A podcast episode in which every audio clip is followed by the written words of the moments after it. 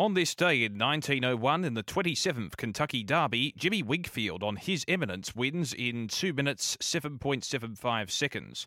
On this day in nineteen twenty-two, the first official International Weightlifting Federation Championship is held in Tallinn in Estonia. And on this day in nineteen thirty-six, the first ever pro baseball game in Japan is played, with Nagoya defeating Dai Tokyo eight home runs to five, as we celebrate this day for Tobin Brothers Funerals, celebrating lives.